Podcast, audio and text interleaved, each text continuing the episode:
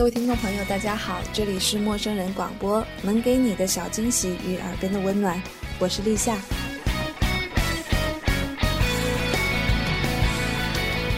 现在的广东已经进入了秋天，其实并没有太大的感觉，嗯，只是早晚的时候有一点凉，然后是甚至连长袖的衣服都不用加，只是单纯的觉得凉，然后不需要开空调而已。那么在这一段时间呢，我也不断的在，呃，做一些自己想做的事情，比如说去健身啦，嗯，还有疯狂的看电影，当然。呃，了解我的朋友应该都知道，我是一个非常喜欢看电影的人。我也是非常非常的喜欢一些动画电影。然后除了动画电影啊，纯爱片呐，嗯，一些悬疑片啊，都是我喜欢的。那么在今天呢，我要为大家讲述一个就是我自己非常喜欢的故事。当然啦，收听节目的你可能跟我一样，都是一位动画电影的发烧友。也很有可能是和我们的编辑一样，是一个连《冰河世纪》和《冰川时代》呃到底是不是同一部电影啊，《冰雪奇缘》是不是芭比系列都弄不清楚的菜鸟。但是没有关系，在这里，今天晚上我要以一个普通的观影者的身份，用非常轻松的并且非专业的角度，为大家介绍一部由蓝天工作室制作、二十世纪福克斯发行的美国动画电影《冰川时代二：融冰之灾》。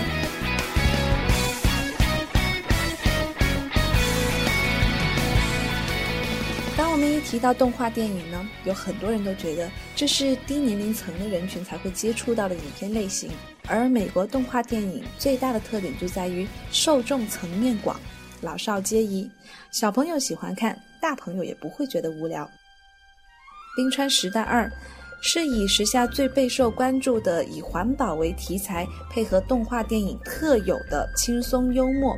很容易让每一个人都全身心的投入到那充满奇幻的九十分钟里。那作为冰川时代的续集，第一部的主角是梦马象曼尼、剑齿虎迪亚哥，还有他们的白齿伙伴树懒希德，他们又面临了一个新的考验。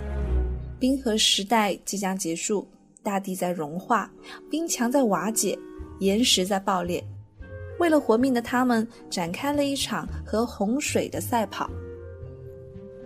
那性格迥异的三个小伙伴们互相的扶持，在沿途经历了诸多的危险，最终到达了安全的彼岸。和第一部相比呢，这一部影片融入了爱情的元素。当憨厚勇敢的曼妮怀疑自己是最后一头猛犸象的时候呢，她遇到了和她性格互补。善良单纯的母梦马象艾丽，艾丽是这一部片子里面的重要角色。她是和附属兄弟一起长大的，所以她一直固执地认为自己是一只大负鼠。在曼尼的开导和最终的追求下呢，他们两个终于结合了。在影片中，两个小伙伴积极的帮助曼尼正视自己的感情，勇敢的追求幸福。西德对曼尼说。他超级搞笑，你超级笨蛋，他让你完整。的确啊，我们的爱情不都是这样子吗？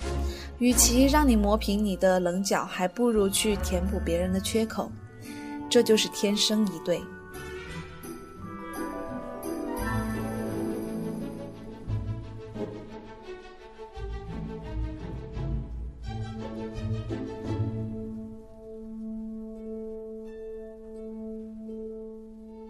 每一部电影里，当然都要有反派角色来衬托他们主角的正义和勇敢。第一部当中的反派迪亚哥，也就成为了本片有勇有谋的中心伙伴。他帅气又有勇有谋，但是他唯一的缺点居然是怕水。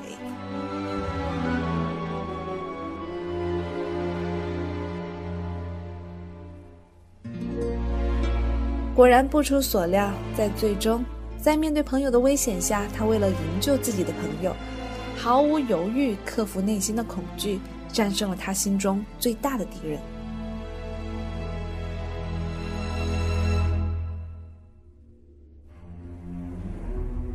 而我相信大家都印象深刻的是，一只永远都追不到贞子的倒霉松鼠。它是冰川时代系列里的不是主角的主角。短短的几幕追赶贞子的情节，却起到了承接剧情的重要作用。在电影的一开始，冰川大裂缝就是因为它引起的；还有结尾被冻成冰块冲到了小岛上，也正是为第二部埋下了伏笔。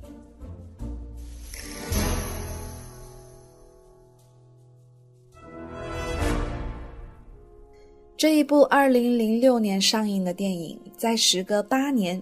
将从胶片转为数字 3D 版本后，在十月十三号重新登陆内地的大荧幕，给观众们全新的观影体验。而令人期待的是，演员黄磊以及他的女儿国民小女神黄多多的配音加盟，也将会成为这一部影片最大的热点。那为了让本片更加直观立体的展现在听众朋友的面前。我从豆瓣和时光网上摘选了一些影迷们对于这一部电影不同侧重面的点评。关于松鼠，在贯穿电影始终的那一只小松鼠，从头到尾，它一直就在追寻心中的那一颗榛子。当然很可惜啦，这个榛子也非常的调皮，和小松鼠呢一直在躲迷藏。可是他没有一句怨言，上山下海的继续追寻它。这一只执着的松鼠呢，最终追寻的，好像已经不是它的贞子，而是它的生活。虽然总会有这个那个的不容易，可是他从来没有投降，正像他心目中的那个目标，勇往直前的冲过去。相比这一只可爱的松鼠，我们好像显得懦弱很多。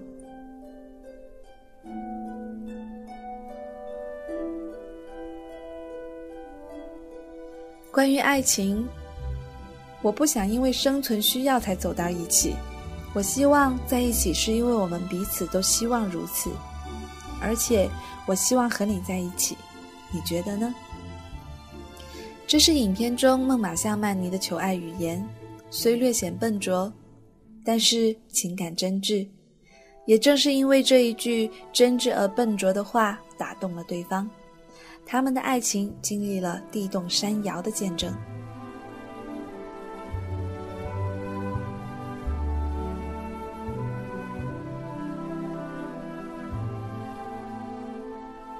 关于音乐，无论是背景音乐还是插曲，或者是秃鹫演唱的死亡序曲，用整个交响乐为整一部片子配乐，大气磅礴。并且场景和故事情节的配合极其到位，所以每一段都让人有一种由衷的震撼。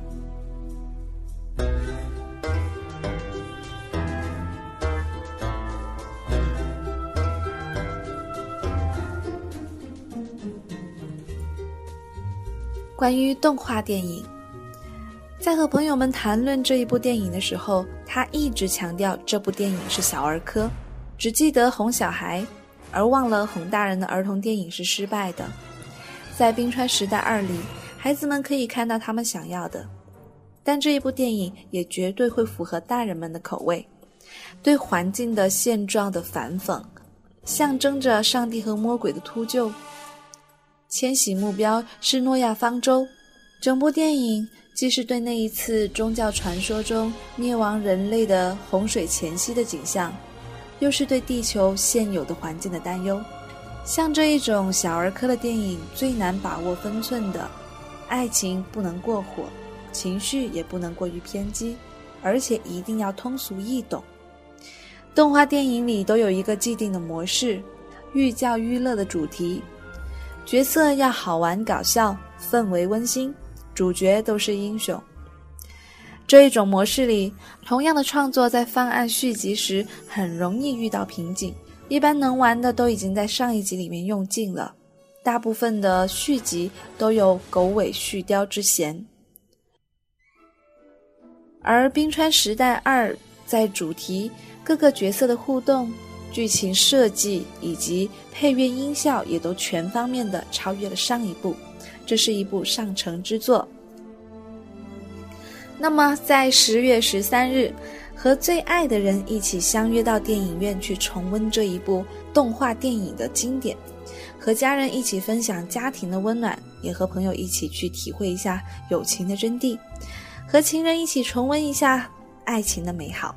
你还是和当年的那个人一起走进电影院去观赏这一部让你们又哭又笑的电影吗？那么，我们不见不散。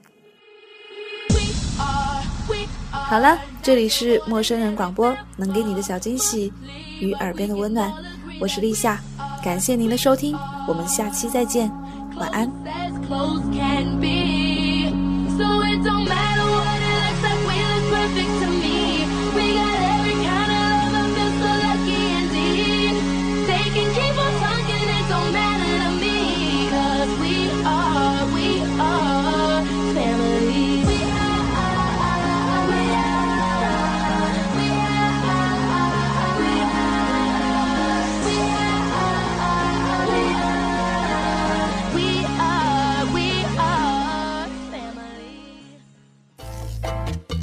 欢迎关注陌生人微信公众平台，添加微信号 m m o o f m 或搜索“陌生人”，声音的声不是生孩子的生。获取帮助，订阅播客，互动交流，收听最新节目，进入微社区论坛，参与话题征集，活动与福利都在或只在陌生人微信公众平台，老少皆宜，男女通吃，请放心关注吧。